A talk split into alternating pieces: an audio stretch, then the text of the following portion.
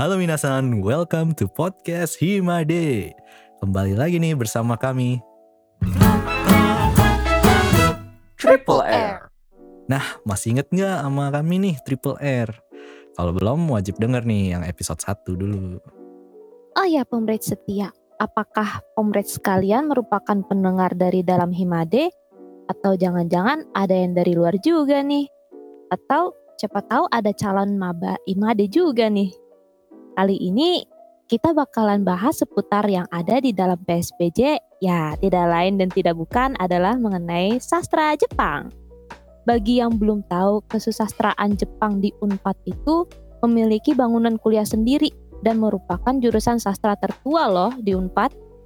Dan bangunan yang dinamakan PSBJ itu dari mana sih? Kalian bisa nih cek podcast kita yang sebelumnya. Kita juga kali ini ditemani salah satu sampai kita nih dari sastra Jepang. Boleh dong perkenalan kepada narasumber kita. Ayo senpai kenalin diri. Halo, selamat malam. Eh, ya udahlah ya. Eh, ya, Malam senpai. kenalan dulu nih. Ya udah. Eh, kenalin, eh, nama aku Lesti, biasa dipanggil Lesti. Dari sastra Jepang angkatan 2008. Salam kenal semuanya. Tuh, salam kenal. Senpai udah ngenalin nih. Sekarang kita bakal langsung Q&A nih bareng senpai Lesti. Kalau gitu kita langsung mulai aja ya. Hajime Masho. Mulai nih pertanyaan pertamanya. Banyak yang bilang kalau mahasiswa di sini tuh wibu semua. Itu bener gak sih senpai? Aduh, Soalnya dengar-dengar dari dari sastra Jepangnya itu kan biasanya langsung ke wibu gitu. Apa itu benar? itu kalau untuk eh, masalah itu sih eh, gimana ya? Eh, itu mah kembali lagi mungkin ya eh, ke pandangan orang-orang sih sebenarnya tuh tentang eh, sastra Jepang tuh bagaimana dan mungkin juga eh, balik lagi ke diri sendiri ke diri sendiri sih. Nah mungkin kalau misalkan kayak yang tadi eh, dibilang ya sastra Jepang itu identik dengan wibu sebenarnya enggak sih. Kebanyakan bukan kebanyakan sih banyak eh, dari mahasiswa sastra Jepang itu masuk eh, sastra Jepang itu karena emang alasan itu karena suka budayanya suka sastranya.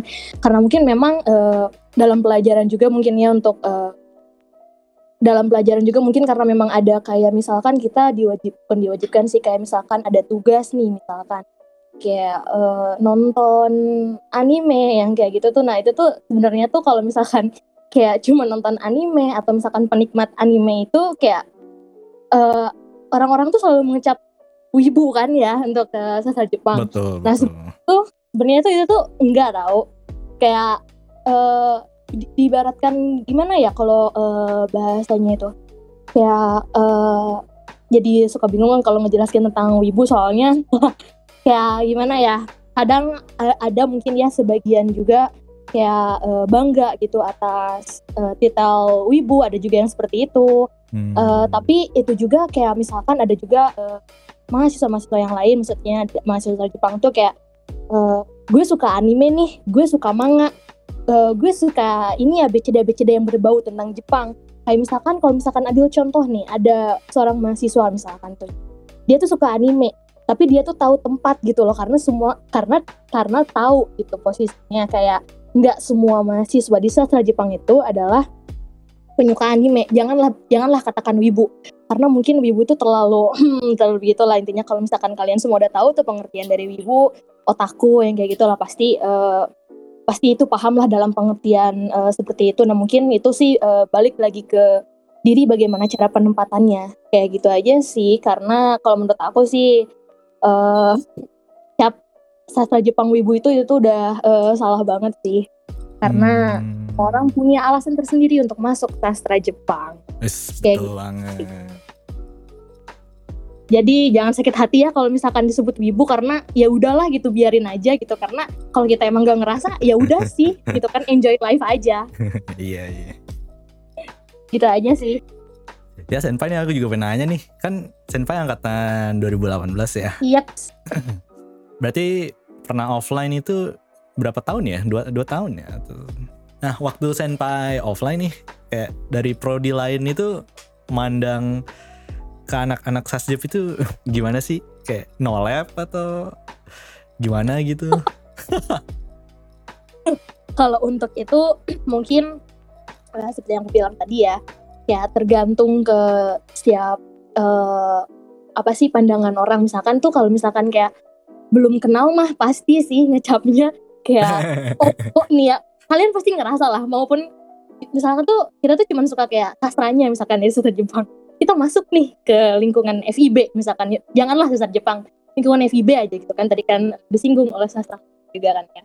Kayak mungkin ada sebagian gitu orang-orang mikir kayak eh di- bisa bisa dilihat mungkin dari penampilannya atau kayak gimana. Oh ini orang pasti wibu. Kadang suka padahal enggak. Nah, kayak gitu kadang ada juga yang kayak gitu. Jadi eh, kayak kalau misalkan gimana ya eh, kayak orang-orang itu selalu mengecap duluan gitu. Padahal belum tahu gitu kenyataannya faktanya seperti apa orang orang tersebut gitu si mahasiswa sastra Jepang tersebut. Nah kayak gitu sih. Karena tapi eh, emang sih aku juga pernah ngalamin nih cerita aja ya aku tuh ikut kayak eh adalah pokoknya tuh eh bukan kayak ya macam-macam organisasi ya, yang kayak gitulah. Atau misalkan kayak ya begitulah perkumpulan dengan biasa eh, punya kenalan gitu kan dengan nah si temen aku ini tuh eh bilang kamu kamu ibu ya? Sebenarnya itu tuh agak-agak enak juga ya agak-agak enak gitu disebutnya. Itu kayak kenapa sih gitu kan? Kayak tapi aku tuh kayak ya udahlah nyikapinnya nyantai aja enggak kayak gitu kan. Kayak ya udahlah biarin aja kayak gimana sih kalian tuh kalau misalkan udah males gitu kan. Kayak iya. Eh, ngapain lagi sih? Kayak udah dijelasin udah nggak pasti nggak ngerti nggak dijelasin ya udah sih makin kayak gitu aja. Jadi kayak eh, males banget. Apalagi pas di suatu acara pernah tuh. Waktu itu tuh hmm, apa ya waktu itu tuh pernah disinggung eh pokoknya tentang sastra Jepang tuh tentang wibu lah kayak kayak kayak gitu. Tapi eh, kita tuh eh, oh waktu itu penampilan kalau nggak salah ya tentang penampilan itu di sas eh, di FIB lah intinya tuh ada satu acara.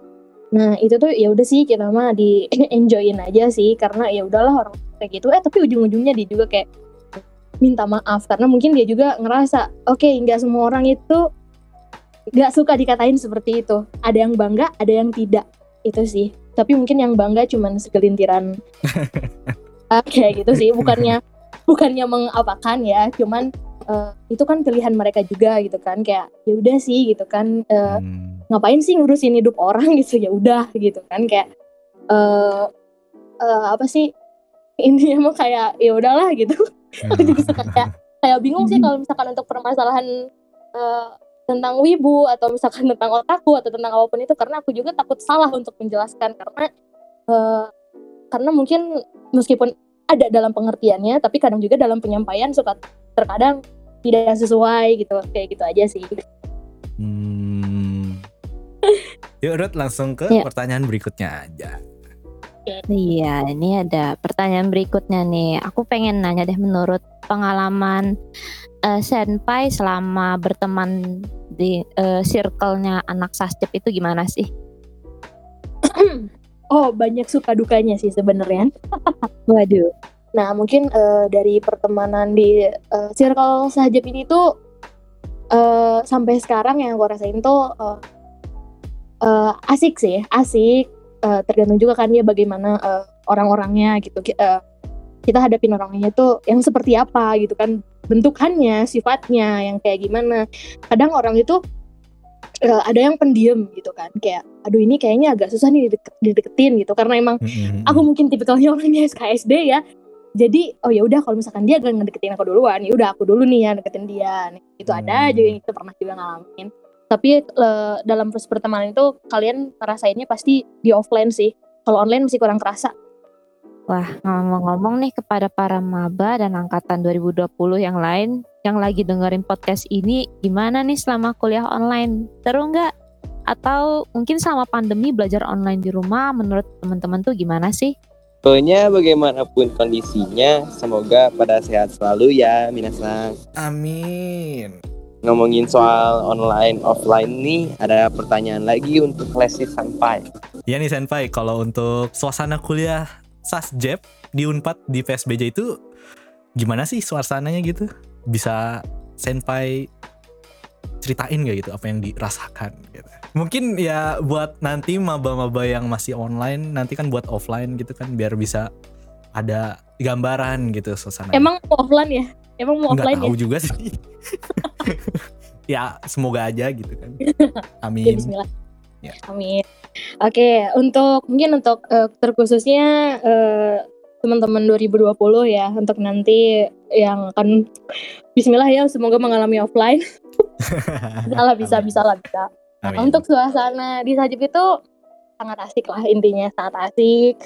Terus, hmm, menurut aku sih lumayan nyaman lah ya. Apalagi kalau misalkan tuh kayak kalau misalkan udah kumpul nih, biasanya tuh banyak tuh yang sering eh, nongkrong di IKE yang kayak gitu. Kadang di sana tuh kayak itu tuh kayak ya udahlah asik-asikin aja gitu kan cerita-cerita di nih, kayak gitu. terus kayak eh, dan eh, ada tuh biasanya tuh foto-foto legendaris di PSBJ itu tuh yang di aula PSBJ di luarnya ada tuh eh, tembok tembok aula PSBJ. Nah itu tuh selalu jadi spot foto sih di sana. Itu tuh Hmm. bener-bener legenda. Kalian kalau lihat di Instagram banyak tuh kayak eh, yang foto-foto lain kayak gitu. Intinya yang pertama itu di IKE, yang kedua itu di Lapsas. Udah sih itu aja. Intinya tuh kalian harus mencoba merasakan. Mudah-mudahan ya eh, offline kalian juga bisa kayak menikmati gitu. Bagaimana sih eh, kalau di kelas di sensasi di kelas tuh aw- pas awal-awal tuh kayak hmm, bener-bener kayak di Jepang banget lah kayak gitu intinya kayak ya, Uh. bener Jepang. Nah semoga kalian merasakan ya dan juga kalian juga bakal tahu itu Genkan itu apa, Gentas, Aula PSBJ, pelataran Aula, Shokudo Buset, dan juga banyak IKE. banget. kalian pokoknya harus Iya, merasakan itu. Khususnya teman-teman 2020 ya. kalau misalkan ada waktu yang deket misalkan dari Bandung kalau nggak PSBB tuh cobalah gitu kan ke FB ke Hmm. pusat studi bahasa Jepangnya. Kayak kalian juga pasti ngerasain sih pasti yang eh, kenyamanan keenakan kayak gitu tuh pasti eh, dirasain sama diri sendiri sih. Kalau misalkan cuma dengar dari cerita aku tuh kayak ah gak bakal mungkin dulu percaya nih gak bakal kayak gitu kayak gitu. Harus ngerasain dulu nih sama kalian. Bener gak sih apa yang aku omongin kayak gitu aja. Hmm. Udah sih. Eh iya, menurut Iki nih pelajaran Hmm. di Sasjep Unpad susah nggak sih? kan kita sastra murni tuh. Kalau aku sendiri sih mungkin belum berasa damage-nya. Ini kenapa nih Aski nih? Kayaknya Ya kalau menurut aku sih pelajaran saat itu ada yang gampang ada yang susah. Ya paling susah tuh eh, ingat pola kalimat sama kanjinya doang sih. Kalau untuk urusan nulis kanjinya tuh gimana niat kitanya aja sih. Betul Nah, banget. Sekarang aku nanya ke Teh Resti gimana nih? Kalau pelajaran di Sasjep menurut Teh Resti kayak gimana?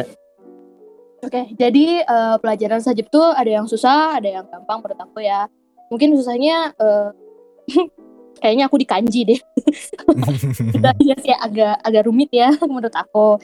Tapi ya udahlah kayak gitu kan. Kalau misalkan kayak ada yang bukan mudah sih, yang asik gitu, mungkin yang suka kali ya. Mungkin kayak eh, sastra eh sama apa ya? Oh jadi ada bungaku gitu loh. Jadi sama apa ya? Aku tuh sukanya tuh eh, lumayan ke hmm, bisnis lah. Lumayan ada nanti di peminatan kayak gitu sih. Uh, Ada sih itu aja. menarik, menarik. menurut eh, Senpai nih, matkul yang paling disukai dan nggak dan nggak disukai tadi sih udah dijawab ya nggak ya, nggak disukai pasti yang sulit ya sih. Terus eh, alasan matkul yang disukai dan nggak disukai itu kenapa dan apakah berkaitan dengan hobi atau masa depan gitu Senpai boleh dijelaskan? asik masa depan. hmm, sebenarnya tuh kalau yang nggak suka ini tuh dalam konteksnya nggak terlalu bukan kayak nggak suka nggak suka banget ya. Kayak mungkin lebih ke kurang suka. Di kurang suka itu tuh eh, jujur aja ya karena mungkin aku emang agak agak susah juga ya buat kayak eh, ngafalin kayak gitu. Jadi mungkin di eh, kanji sih. Di kanji Hmm. tapi eh hamdalahnya sih udah kayak eh, tahu sih strat- strat- strateginya buat cara ngafalin kanji itu kayak gimana. Cuman sedikit-sedikit lah sekarang udah kayak ya udahlah gitu jalanin aja gitu kan. Itu aja sih untuk kanji karena kanji tuh kayak dulu dari dulu tuh tuh kayak ya Allah kayak mau mati gitu kalau misalnya ada kanji. Udah Kalau untuk nulisnya gimana Senpai? Nulis kanjinya. bedanya tuh nah ini nih yang menarik bukan yang menarik sih yang anehnya aku tuh gak gak terlalu suka ngapal kanji tapi kalau nulis tuh aku suka Hmm, menarik ya. Tapi kebalik. ya? bukannya kalau nulis tuh nulis suka nulis kanji gitu tuh gampang gitu kan diapalinnya jadi inget lah gitu pola eh bukan pola apa itu garis-garisnya gitu kan pasti jadi mudah lah sampai gitu diingatnya Iya apa sih, logatnya mudah, tapi kalau misalkan udah disuruh udah disuruh kayak eh, baca itu kayak astagfirullahaladzim ini kanji apa ya pada baru Itu blank ya. maaf ya otak aku tuh memang ya udahlah gitu kan terima seadanya aja gitu otak aku gitu Hmm. nah kalau yang pelajaran yang disuka yang tadi aku bilang eh, yang paling suka eh, sastra sih ya sastra. bunga Mm-mm, bungaku ada pelajarannya bungaku Uh, berat. Tahu kayak memang kan aku eh, sukanya dari dulu kan kayak memang sih eh, maksudnya tuh em, eh, apa sih untuk ke cerita-cerita eh, kayak sastra sastrawan Jepang tuh memang baru tahu sekarang-sekarang jujur nih pas kuliah. Tapi ada tapi alhamdulillahnya ada basic lah di misalkan eh, sukanya di sastra Indonesia gitu kan kayak misalkan novel-novel eh, bikin cerpen bikin puisi nah kayak gitu. Jadi pas masuk sajib tuh ketemu sastra jadi kayak nambah gitu loh oh, aku tahu nih sekarang gitu kan. Eh, sastra Jepang tuh sastrawannya kayak Haruki Murakami yang kayak gitu kan kayak oh udah tahu nih kayak karakter base kayak gitu gitu gitunya kayak oke diasikin. Nah aku tuh dari sana pas belajar sastra itu itu tuh benar-benar sama dosen favorit lagi kan ibu tutun gitu kan. Nah Hmm. enak juga belajarnya gitu kayak penyampaiannya kayak gitunya. Terus kayak oh aku suka banget nih sama sastra. Jadi kayak kayak gitu. Nah jadi sekarang untuk peminatan deskripsi aku juga ngambil sastra. Meskipun memang eh agak pusing juga ya untuk menyusun gitunya Rumit. tapi mm, itu benar sekali rumit tapi kalau misalkan memang eh, si karya sastranya itu kita suka kayak gitu kayak gitunya pasti dipermudah lah insya Allah ke depannya kayak gitu aja sih amin Amin. Amin. itu sastra sih yang paling disuka banget itu keren sih ya teh les itu milih sastra gitu dan Hmm. apa yang paling ngebuat teh Lesti betah gitu di PSPJ atau Sasjep Unpad karena kan pasti ada aja gitu lelah sama capeknya karena tugas atau kegiatan kampus belum organisasi dan yang lain-lainnya nah itu gimana teh ini nih pertanyaan yang benar-benar aku suka Iya. sumpah pertanyaan favorit banget jadi kalau kalian mau tahu ya jujur-jujuran aja nih Maya aku tuh Hmm. pernah waktu pas semester berapa ya pengen SBM lagi Wah, pengen pindah gitu atau gimana?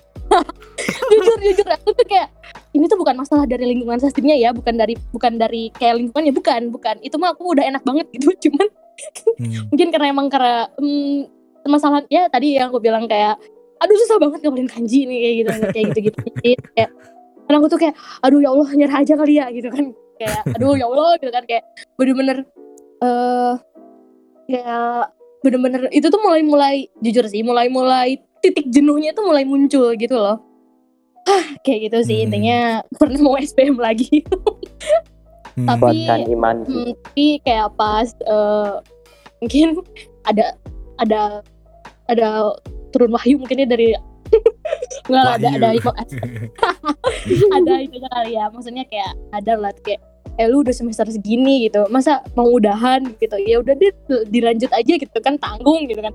Nah awalnya tuh kayak bener-bener agak kepaksa tapi eh, karena memang tadi yang dibilang kan ya eh, kayak sibuk organisasi yang kayak gitu. Nah justru aku tuh eh, lebih enak kalau misalkan belajar ya maksudnya tuh kayak eh, ya apa sih dengan lingkup eh, ya jadi bingung tuh ngomongnya. Hmm. jadi kayak hmm, kalau misalkan kuliah itu harus dibarengin dengan organisasi. Nah kayak gitu jadi gak ada kejenuhan meskipun emang capek sih tapi eh apa sih maksudnya tuh eh apa ya eh namanya tuh bahasanya bantuin dong.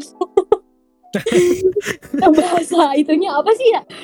Ya intinya tuh eh diibaratkan kayak kuliah aku tuh organisasi kayak gitu aja sih. Jadi makanya aku nyaman di di lingkungan. Hmm. Di atau FIB ini kayak gitu. Jadi ya mencari pengalaman lah. Oh ya, mungkin ini eh, satu pesan pesan juga ya buat eh, kalian semua.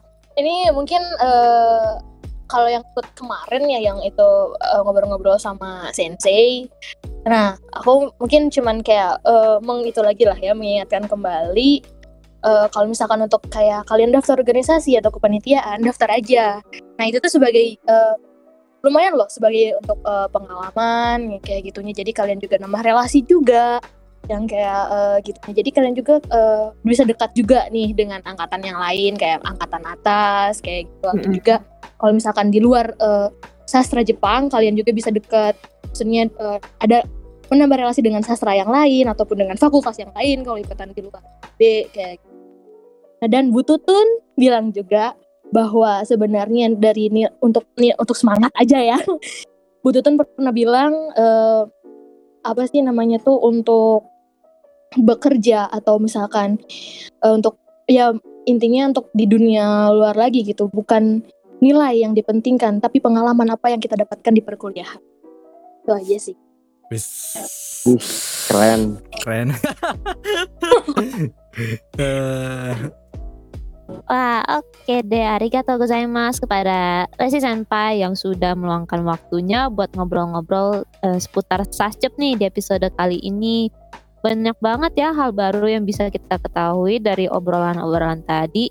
Eh, dan buat Resi Senpai dan Pomret semua, tetap semangat ya. semangat. Eh, semangat kalian semua. Semangat sekali. Oke deh kawan-kawan Pomreds. Dengan ini kita udah sampai di ujung episode Pomet kali ini nih. Jangan lupa untuk follow podcast kita. Dan juga pantengin terus podcast Himada biar nggak ketinggalan episode terbaru dari kita. Oh iya, like dan share juga ya ke teman-teman Pomreds sekalian nih. Supaya teman-teman yang belum tahu nih Pomreds. Jadi makin tahu nih tentang sastra Jepang di Unpad. Alright guys, see you in the next episode. See you.